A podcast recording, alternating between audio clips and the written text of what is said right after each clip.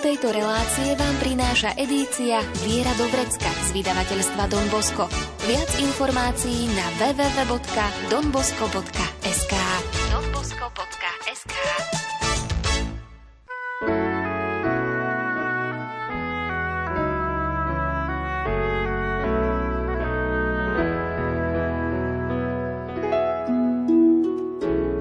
Viera do vrecka. Praktická príručka každého kresťana. Viera do vrecka.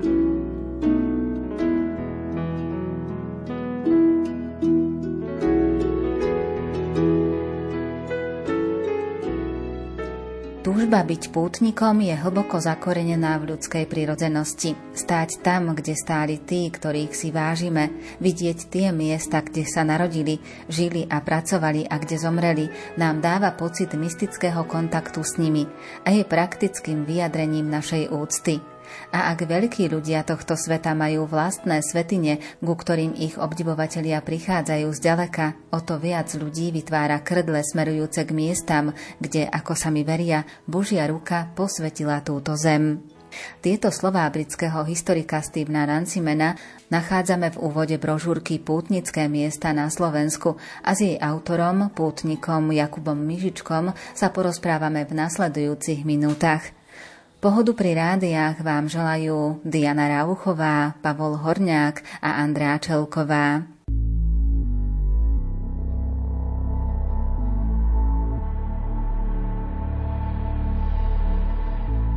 Zabudnuté raší von z môjho vnútra, mŕtve sa oživuje klíč.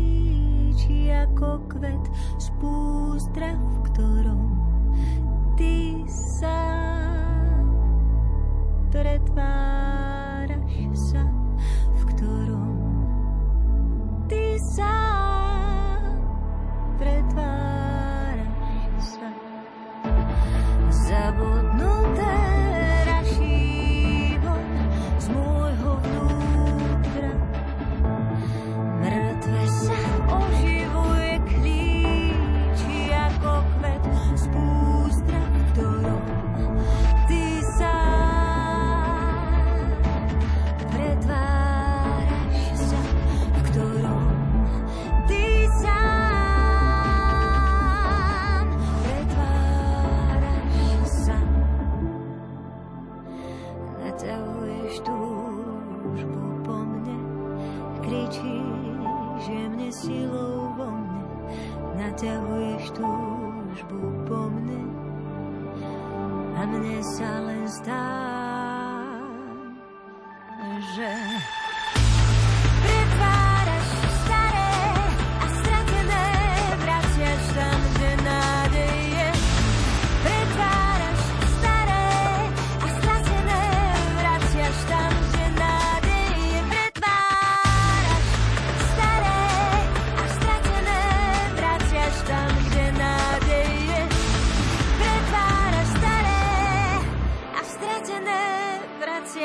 Tam, kde nádej je,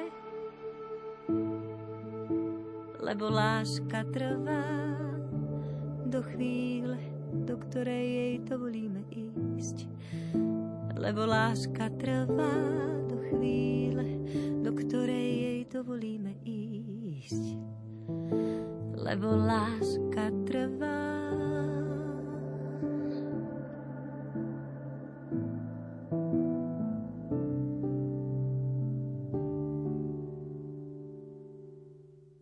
Pútnické miesta na Slovensku je názov ďalšej brožúrky z edície Viera do vrecka, ktoré sa budeme venovať v následujúcich minútach a potom aj v ďalších reláciách.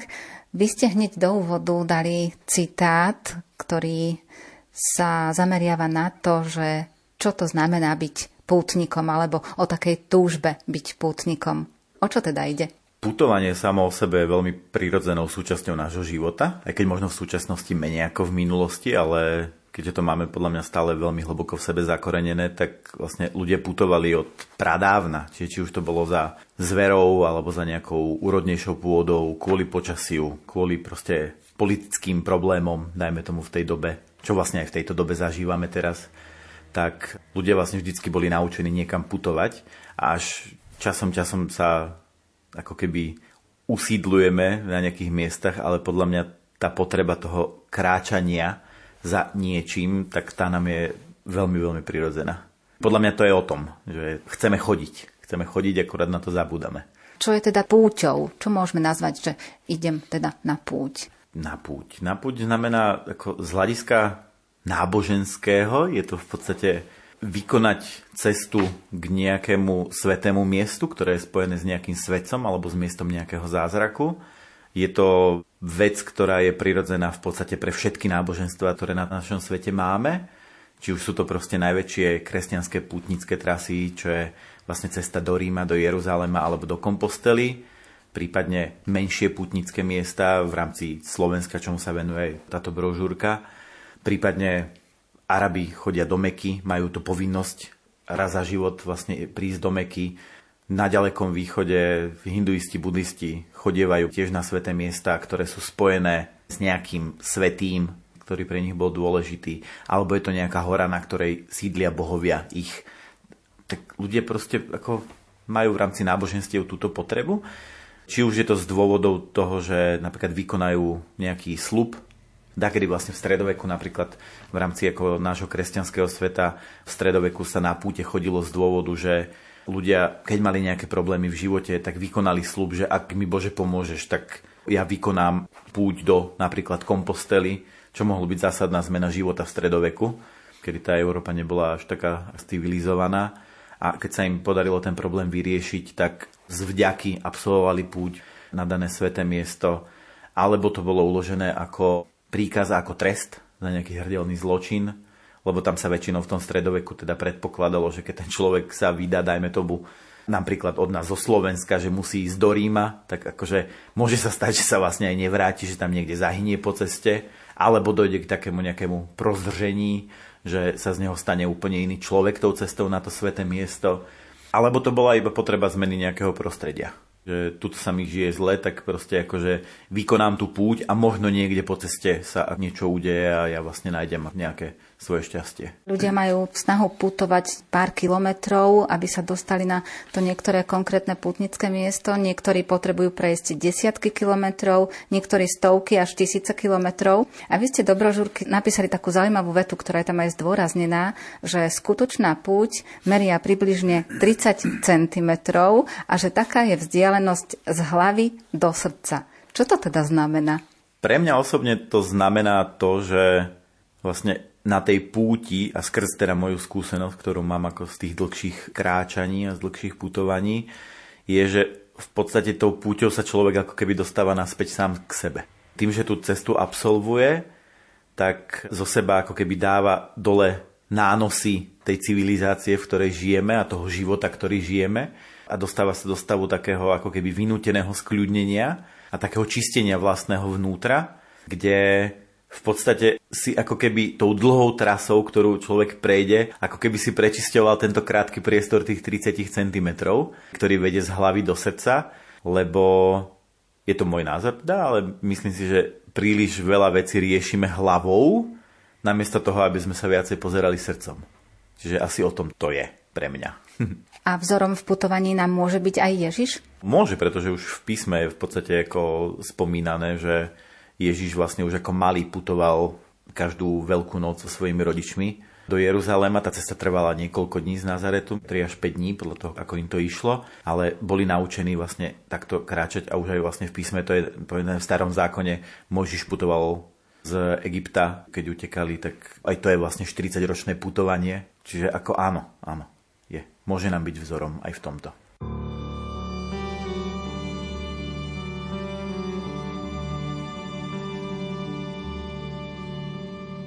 Púšťou odovzdane kráčam, skúškou ona mi je. Dúfam v tvoju pomoc, dúfam. Nechám sa unášať do novej symfónie. buď so mnou, keď horou sa obávam ísť.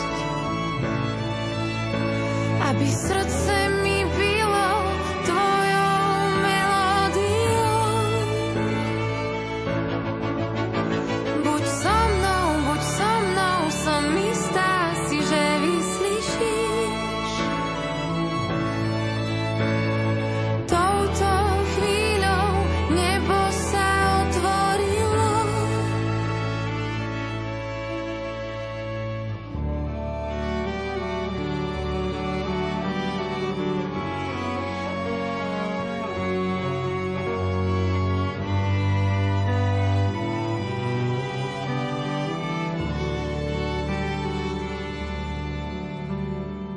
Púšťou vedieš ľud svoj, púšťou. Tam sa roztápa strieň. Už som v tvojej priazni, už som slobodne tichá, že vidím zasľúbenú zem. Buď so mnou, keď horou sa obávam ísť. Aby srdce mi bylo tvojou melódiou. Buď so mnou, som istá si, že vyslyšíš.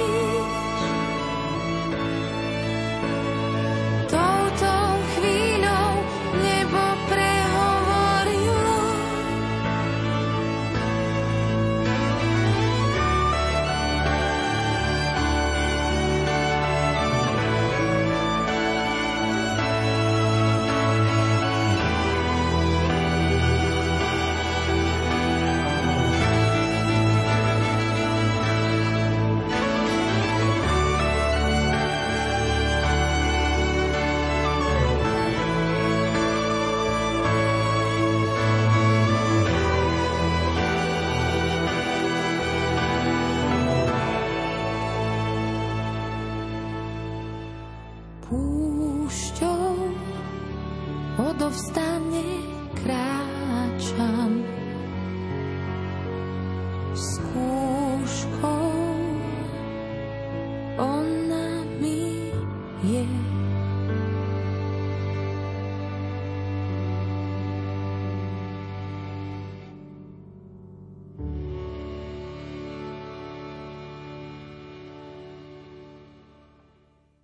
Na čo konkrétne slúžili tie púte? Išlo o získavanie alebo tak uvedomenie si hodnôt, prežívanie viery? Myslím si, že v stredoveku, lebo tam pútnictvo zaznamenalo ten najväčší rozkvet, tak tam sa diali, ako tam sa tie púte diali z toho dôvodu, z akého som už vlastne pred chvíľkou hovoril.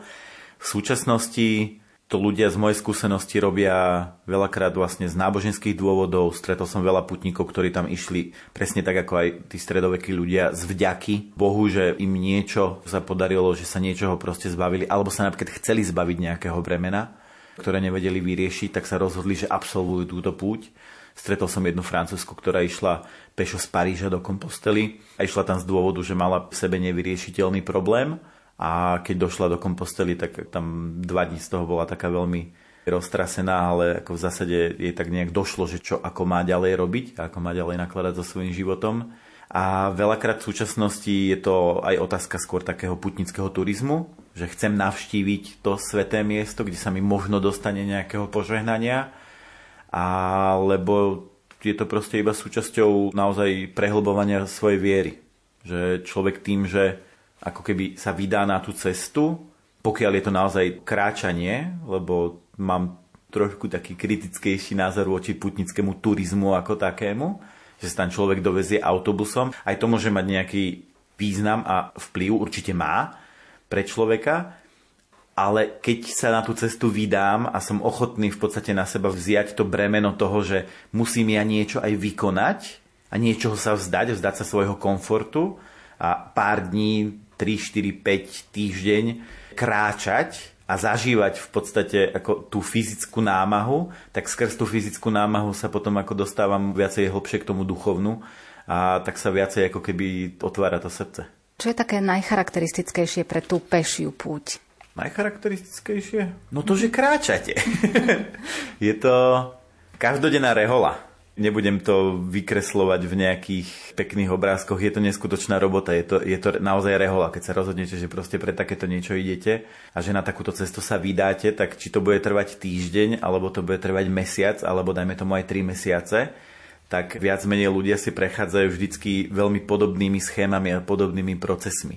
A veľmi krásne to povedal kňaz na omši v jednom meste v Španielsku, keď som prvýkrát vlastne bol na Svetojakubskej ceste, ktorý rozdelil tú púť na také 3 časti. Že prvá časť, ako keby prvá taká tretina, a je naozaj jedno, či idete týždeň alebo mesiac, tak prvá približne tretina je o takom ako vyplavovaní tých fyzických nánosov a je to ako keby zvykanie si toho fyzického tela na tú cestu.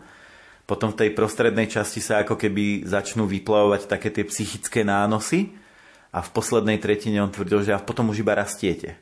A vlastne už keď si aj fyzicky to telo, aj mentálne už si navyknete na to, že kráčate, tak potom ďalej v podstate už môžete iba rásť a zažívať to požehnanie života ako takého. Vybrať sa na pešiu púť znamená, že má človek ísť s nejakým ďalším spoločníkom alebo s nejakými priateľmi, alebo sa má vybrať úplne sám.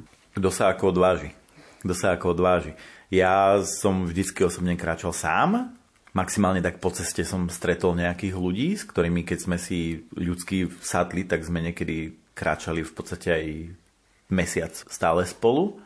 A je veľmi zaujímavé kráčať sám, lebo sa tým človek dostáva do úplne iného prostredia a je odkázaný naozaj iba sám na seba a podľa mňa z mojej skúsenosti je omnoho otvorenejší voči svojmu okoliu a tým pádom je taký omnoho milší, lebo v podstate potrebuje ako keby nejaké bardičky toho vonkajšieho sveta. Ale zároveň mám aj skúsenosť kráčania v skupine, kedy v podstate vy nie ste nútení ísť non-stop stále spolu ako uzavretá skupina. Niekto kráča rýchlejšie, niekto pomalšie, ale je veľmi pekné zdieľať s inými ľuďmi to, ako kráčate. A keď s nimi môžete zdieľať v podstate svoje myšlienky a pocity aj v rodnom jazyku napríklad, keď ste teda v nejakej takej poloorganizovanej skupine, tak to môže byť o mnoho ľahšie. Stretol som aj ľudí v zahraničí, ktorí sa spolu ani nevedeli, nerozprávali rovnakým jazykom a napriek tomu spolu kráčali. A jeden si rozprával po francúzsky, ďalší si rozprával po taliansky, ale išli už 2 týždne spolu. A hrozne dobre sa bavili. A bolo evidentné, že si rozumejú, akurát ako my sme nikto nechápali, že ako. Ale to zdieľanie toho každodenného ako keby strádania, či už fyzického alebo mentálneho, tak to zdieľanie môže byť uľahčujúce. Čiže pokiaľ sa človek na to necíti a nemá dosť odvahy sám, tak ako je úplne v poriadku, keď sa ide aj v skupine. Podľa mňa je to stále rovnako dobré, už len preto, že človek vlastne akože je na tej púti, že sa vytrhne z toho domáceho prostredia a je ochotný spraviť niečo naviac.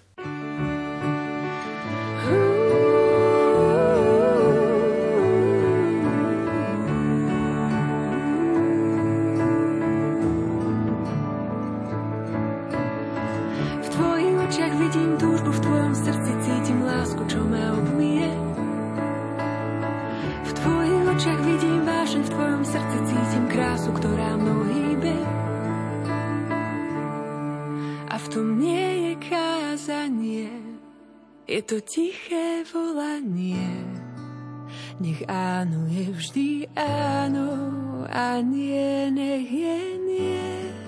Toto nie je kázanie, je to moje vyznanie, že keď áno nie je áno a nie nie je nie.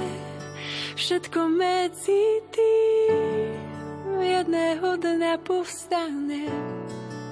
Keď áno nie je áno a nie nie je nie. Všetko medzi tým sa raz ukáže. Vzťah, keď suché s vodou spojíš a bahno nastane.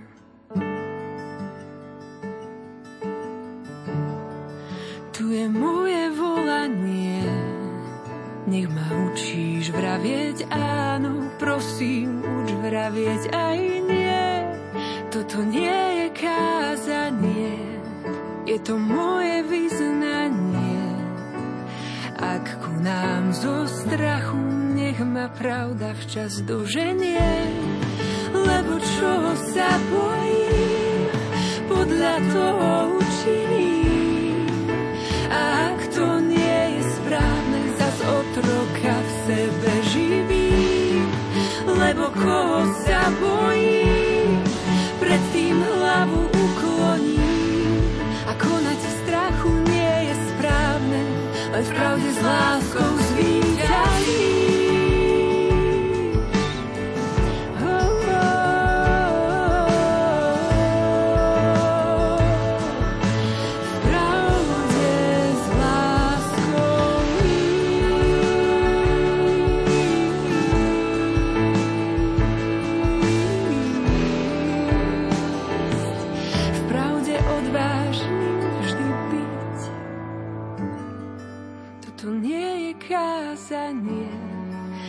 To dnešné láskanie, keď sa v pravde stretám s láskou, ktorá strach vždy vyženie.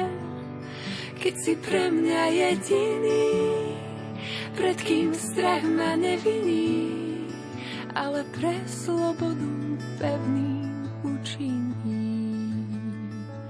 Bázeň pred tebou, v tvojich očiach vidím túžbu, v tvojom srdci cítim lásku, čo ma obmije. V tvojich očiach vidím vášeň, v tvojej láske cítim krásu, ktorá mnou pohne. V tvojich krásach vnímam pravdu, v plnej pravde cítim silu, čo ma posunie. Spomínali ste ten stredovek aj významy toho putovania v tom období. Ak sa posunieme do tých novších čias, aspoň z nášho pohľadu novších, zhruba toho 20. storočie, zmenil sa pohľad na putovanie? Ja si myslím, že ľudia po tom stredoveku ako keby v tom období nejakej tej technickej revolúcie 18. 19. storočia ako keby zabudli na putovanie a až v 20. storočí sa to začalo tak znovu objavovať. Či už to bolo napríklad v rámci nášho politického systému, kde putovanie bolo veľakrát ako keby takou drobnou revoltou voči tomu ateistickému systému, ktorý tu bol, tak ľudia chodili do Čestochovej, chodili do Levoče, skrývalo sa to, dajme tomu, pod slávnosti, tie ľudové slávnosti vo východnej, tak potom sa to skrylo, ale ľudia v skutočnosti išli do Levoče vykonať púť. Tak ľudia ako takýmto spôsobom ako keby revoltovali voči systému. Čo sa týka takého väčšieho európskeho obrázku, tak tam asi najväčší prínos pre putovanie ako také mal svätý otec Jan Pavel II, ktorý v 80. rokoch vlastne spravil stretnutie s mládežou nie v Ríme, ale povedal, že pôjdeme do Compostely a tým ako keby dostal do povedomia tú Svetojakubskú cestu, ktorá v súčasnosti v podstate je najväčšou pútnickou cestou v rámci nášho kresťanského sveta. Čiže Posunulo sa to v tom, že ľudia znova začali objavovať radosť z putovania a vďaka tomu, že tých ľudí je tam toľko, tak ten systém je tak krásne rozvinutý, že je to miestami by niekto povedal, že až veľmi bezpečná a príjemná prechádzka, hoď to môže trvať aj mesiac. A ako som povedal predtým, je to ťažká robota a rehoľa. Nie je to až taká sranda, ako to môže znieť. Je to ohraničené vekom? Môžu sa tam vydať na takú pešiu púť, ak sa cítia na to fyzicky zdatne, aj starší?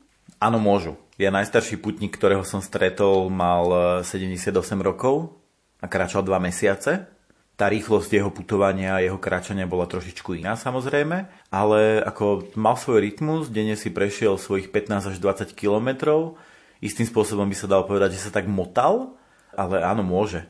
Je ten systém nastavený napríklad v Španielsku tak, že pomaly každých 5 až 7 kilometrov máte nejakú civilizáciu, nejakú dedinu, kde keby bol nejaký problém, tak vám tam veľmi rýchlo a radi pomôžu.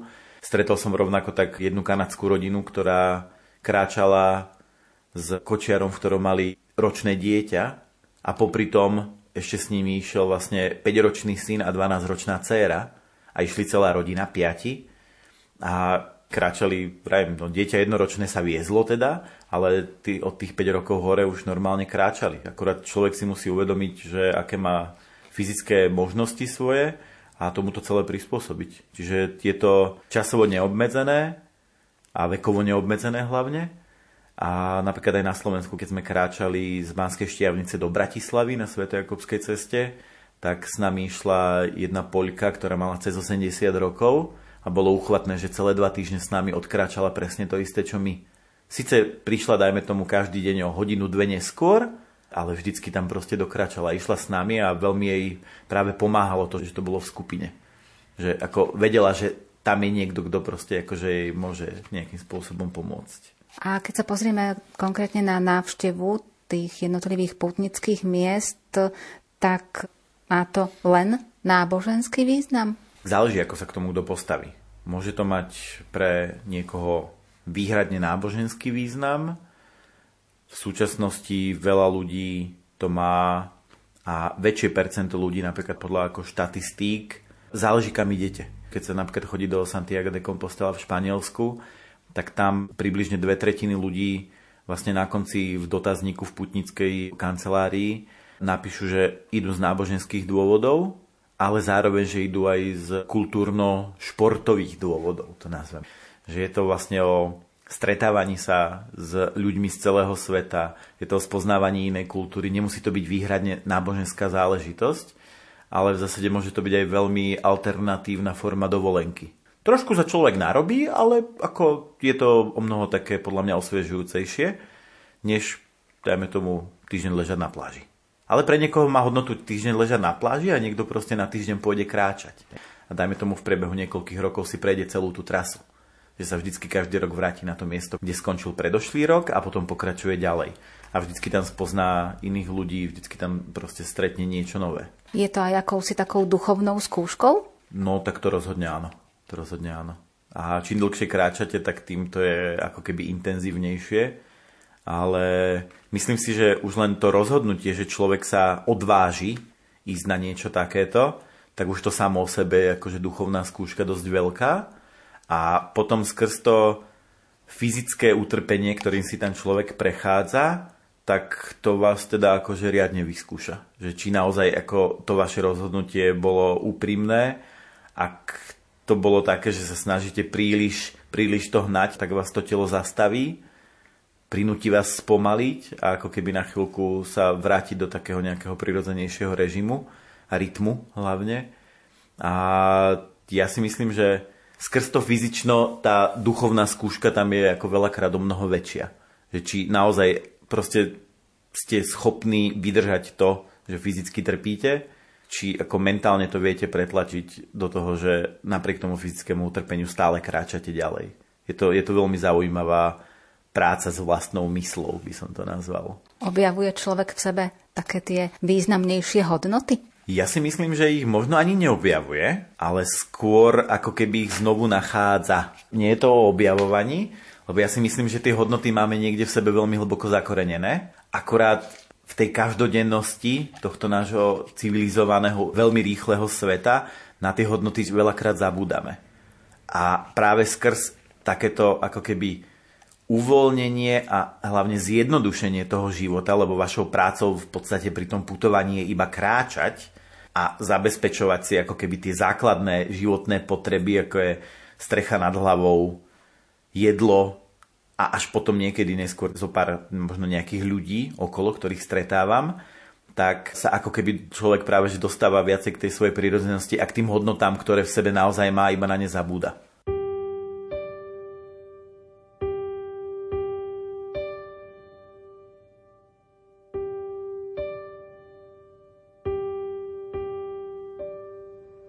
V bázni Pána príjmam údel vzácny, svoje áno dávam, nech Tvoja moc ma zatieni.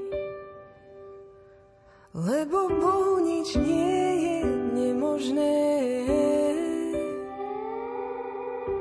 On zoberie hanbu z mojich pliec. Neboj sa znieť, veď vo mne milosť nachádza. Dielo presveté sa Tvojim áno naplňa. ti dávno prislúbené. Tvoja poslušnosť do sveta vedie.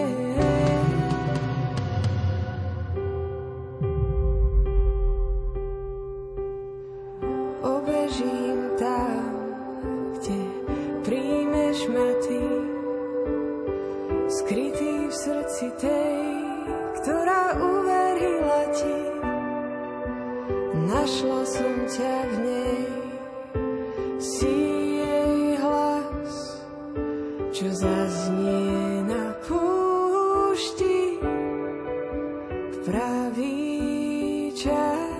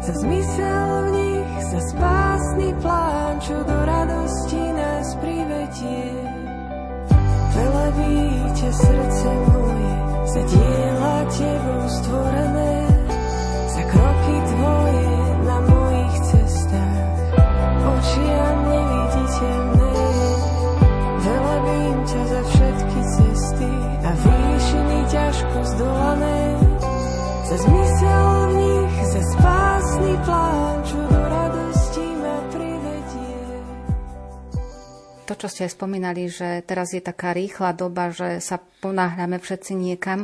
Počas tej púte je nútený človek aj na základe tých svojich fyzických síl a schopností aj toho svojho organizmu spomaliť. Tak to spomalenie dáva človeku taký možno ďalší rozmer, že môže aj v tomto nájsť nejaké odpovede na otázky, ktoré má v sebe. Ja si myslím, že áno. Áno, lebo ono v podstate ako keby najhoršia... Pre mňa osobne napríklad to fyzické utrpenie a fyzické strádanie na tej ceste je o mnoho menšie ako to mentálne.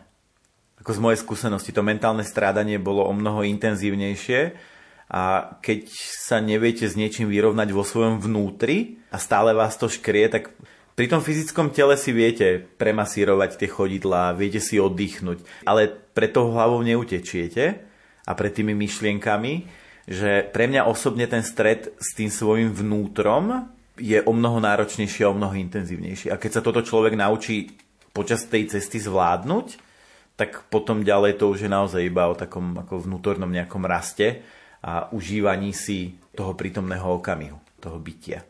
A ako náhle dojde už človek k tomu definitívnemu rozhodnutiu, že áno, idem putovať, idem na pešiu púť, musí si ju dopredu aj naplánovať? Nie je to nutné. Je to dobré, ako minimálne je dobré vedieť, kam idem. To je akože veľmi hodnotná informácia. A je dobré mať nejaké základné rámce a nejaké základné informácie o tom priestore, ktorým budem kráčať. Ale nejak ako veľmi dopodrobná.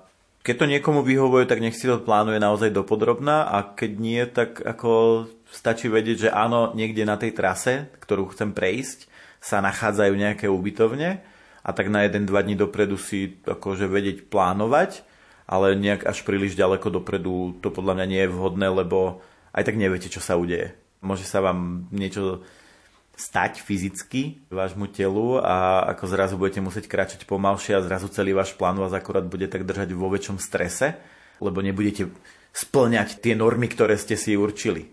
Tak akože je dobré mať prehľad o tom, kde sa nachádzajú, je dobré byť pripravený, ale brať to tak ako keby trošku voľnejšie. No ale k tej príprave predsa len patrí aspoň to, aby mal človek nejaké oblečenie, nejakú tú stravu alebo myslel na to, aby to bolo všetko zabezpečené. No tak na 1-2 dní, na 1-2 maximálne 3 dní dopredu si to človek vie ukontrolovať, čo sa týka tej stravy.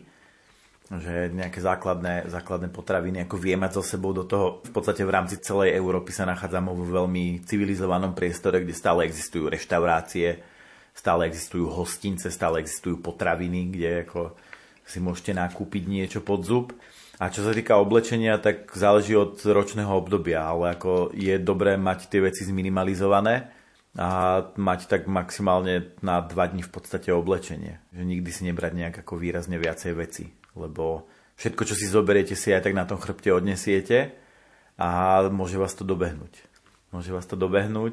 Čiže ako v tomto je dobre mať to naplánované a respektíve mať nejak akože nastavené, že koľko vecí si vezmete, ale naozaj to je maximálne, že 3 kusy spodného prádla, 2-3 ponožiek, 2-3 trička, jedno tričko s dlhým rukávom, nejaká trošku teplejšia bunda, niečo nepremokavé, jedny krátke, jedny dlhé gate, hotovo.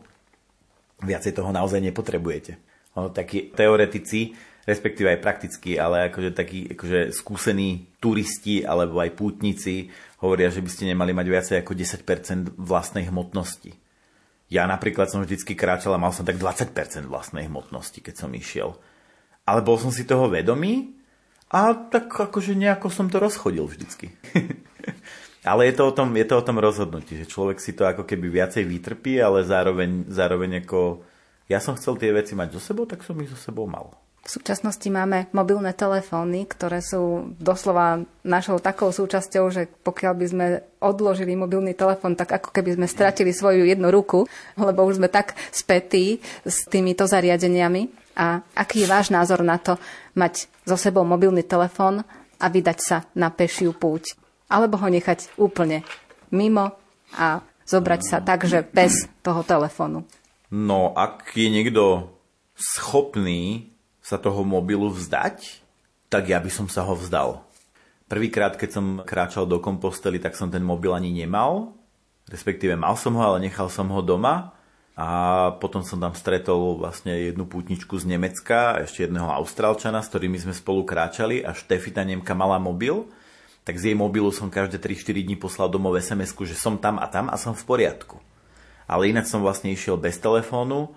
Je to potom také trošku väčšie dobrodružstvo a zrazu ako keby nemá človek tú myseľ stále fixovanú na ten telefón a o mnoho viacej si všíma svoje okolie.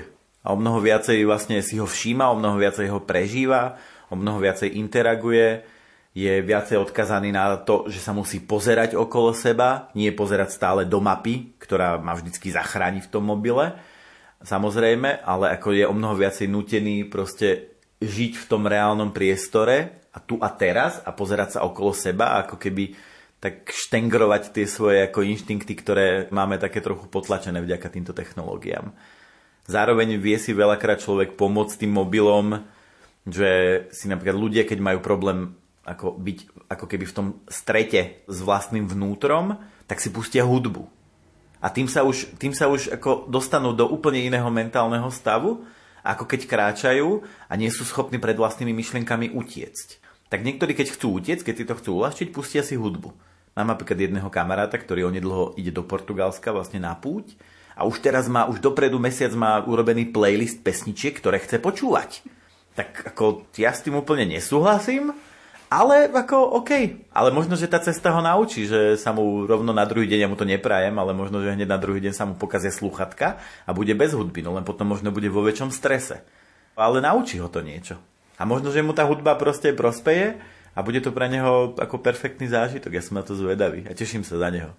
Rozhodne. Ale ja by som ten mobil akože radšej odložil, lebo príde mi to čo som povedal pred chvíľkou, že príde mi to také o mnoho čistejšie a tak viacej v kontakte vlastne so sebou a s tým svojim okolitým svetom.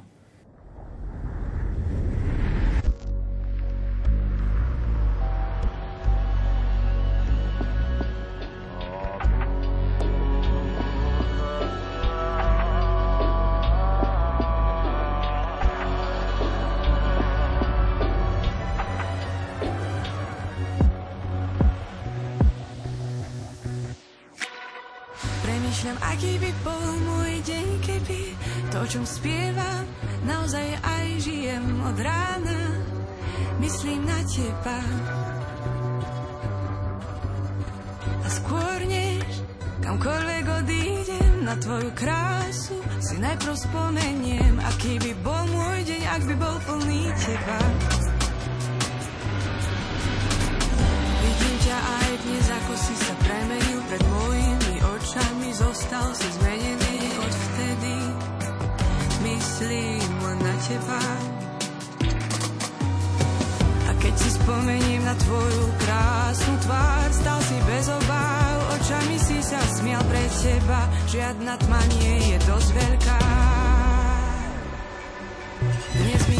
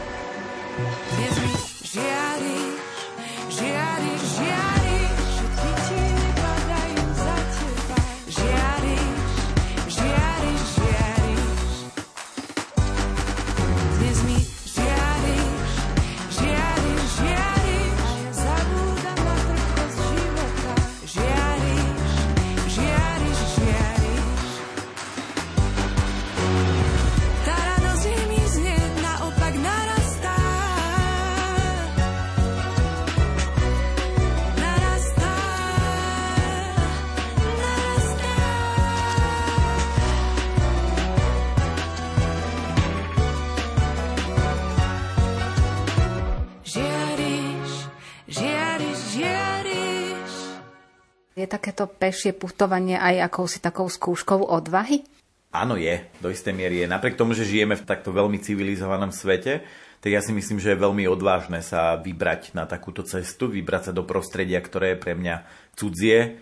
Istým spôsobom by sa dal použiť výraz nepriateľské, lebo rozprávajú inou rečou, majú úplne iné zvyklosti tí ľudia. Sice je to stále naša Európa, ale tie zvyklosti môžu byť v tých krajinách rôzne.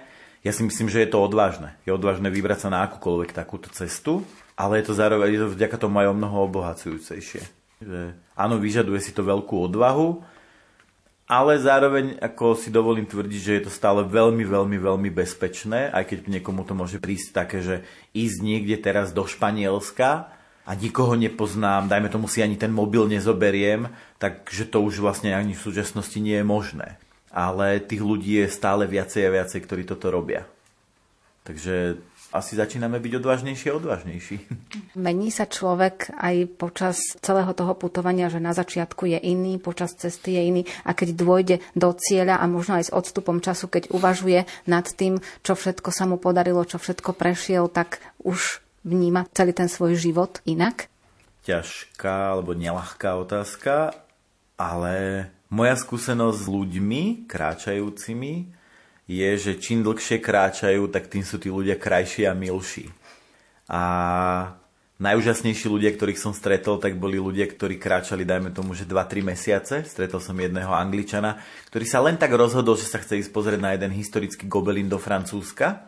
a kráčal 2 týždne vlastne cez Anglicko, preplavil sa cez La Manche do Francúzska, tam kráčal ďalší týždeň a potom si uvedomil, že vlastne on by mohol kráčať ďalej, tak prešiel celé francúzske pobrežie, až si spomenul na to, že mu dakedy jeden jeho sused v Anglicku hovoril, že ako ty by si mal ísť na Svetojakubskú cestu, lebo tebe sa to bude páčiť, a ako sa blížil k španielským hraniciam, tak ako mu to tak toto napadlo a pripojil sa na Svetojakubskú cestu a ja som ho stretol. Z toho okolnosti sa volal vlastne rovnako jak ja Jakub a stretli sme sa na Svetojakubskej ceste, 2 Jakubovia, a on bol na ceste už vyše 4 mesiacov a ten človek bol neskutočný. On bol úplne, ako môže to znieť zvláštne, ale bol úplne taký, že až svietiaci pomaly. Že v ňom bola taká čistota a taká čistota. Čistota ako toho ľudského ducha, toho bytia. Bol veľmi milý, bol veľmi bezprostredný. Bol veľmi taký ako vyčistený, by som to až nazval. Áno, myslím si, že to človeka zmení a čím dlhšie je na ceste, tým viacej. Aj keď niekedy to môže byť kontraproduktívne, lebo stretol som ľudí, ktorí kráčali veľmi dlho a boli takí, že až ľahko asociálni. Aj takých som stretol. Ale vo veľkej väčšine prípadov, čím boli ľudia bližšie napríklad ku koncu cesty do Compostely, tak sme vedeli už rozlišovať, že kto kráča dlhšie a kto kráča kratšie podľa toho, že tí, ktorí kráčali dlhšie, tak sa stále usmievali. A svet bol istým spôsobom gombička. Radovali sa v podstate z každej drobnosti, ktorú zažívali, a boli takí prirodzene vnútorne usmiatí, že boli takí až ako takí presvetlení. Taký akože, ja to považujem za taký veľmi, veľmi požehnaný stav, že sa dostanete do toho, že už sa iba tak usmievate a neste taký akože priblblo usmievajúci sa, ale že je to taký, ako, taký vnútorný pokoj a taká radosť vlastne z toho, že vôbec sme na svete a že žijeme. A čím dlhšie človek kráča, tak tým viac sa približuje k niečomu takémuto. Človek je tvor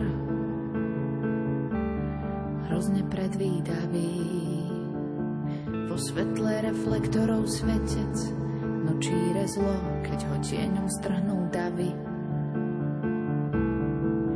Stále pokúša hranice lásky, hoci ona žiadne nemá. Ako inak by mohla nedbať na strach a na bremená. Zamlklo ho sana tak, kričia kamene, aj slnko zakrýva si svoju tvár. Dvihnite zrak, vy čo ste chceli znamenie, hľa si človeka vystiera ruky na oltár.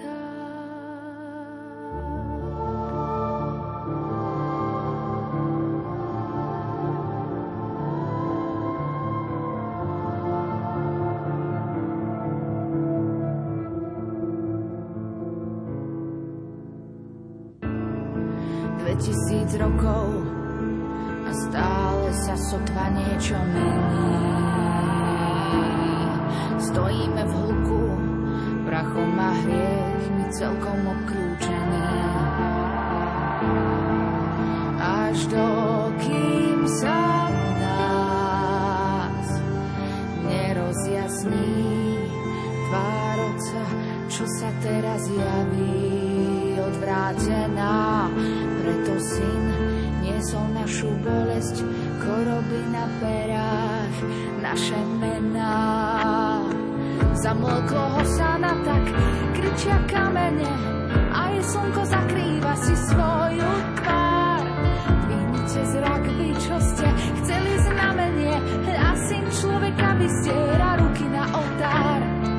A Otec mlčí, hoci Syn volá zo zeme, v tichu svoje dielo dokoná. V boji o ľudské duše, nevďačné, vzdialené, výkupnú cenu jeho život má. Zamlklo ho sana tak, kričia kamene, aj slnko zakrýva si svoju tvár. Vyhnite zrak, vy čo ste chceli znamenie, hľa Syn človeka vystiera ruky na oltár.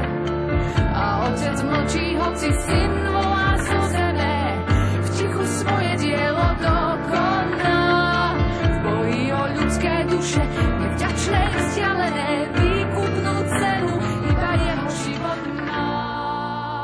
S peším pútnikom Jakubom Mižičkom sme sa rozprávali o putovaní. V relácii zaznelo aj to, koľko meria púť. Zapamätali ste si to? Je to zároveň súťažná otázka. Napíšte nám, koľko meria skutočná púť a aká je to vzdialenosť. Odpovede posielajte buď na e-mail lumen@lumen.sk alebo na adresu Rádio Lumen, Kapitulská 2, 97401 Banská Bystrica. Nezabudnite napísať aj svoje meno a adresu a tiež názov relácie Viera do vrecka. V ďalšom vydaní si povieme o niektorých pútnických miestach na Slovensku. Dnes vám za pozornosť ďakujú Diana Rauchová, Pavol Horňák a Andrea Čelková. Tému tejto relácie nájdete v edícii Viera do vrecka z vydavateľstva Don Bosco. Viac informácií na www.donbosco.sk.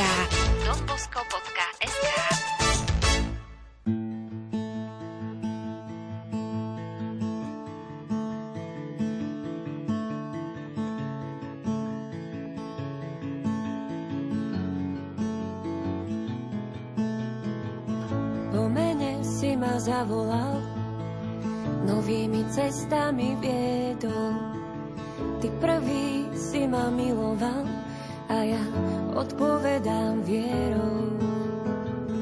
Deň za dňom ťa spoznávam, tvoju láskavosť i moc. Čo sľubuješ, to dostávam, nádej a budúcnosť. Prepisuješ život môj slovami prisľúbení. Láska vo mne rastie, tvoja vernosť mi srdce mení.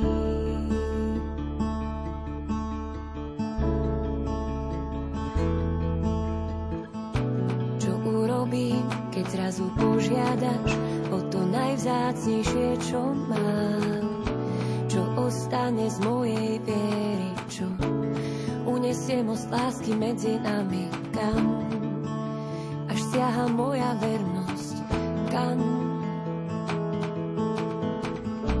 čo ostane z mojej viery, čo unesie most lásky medzi nami, kam až siaha moja vernosť, kam. Skúška viery, skúška ohňom. Prejdem ňou, len ak ty pôjdeš so mnou. Skúška viery, skúška ohňom. Prejdem ňou, len ak ty pôjdeš so mnou.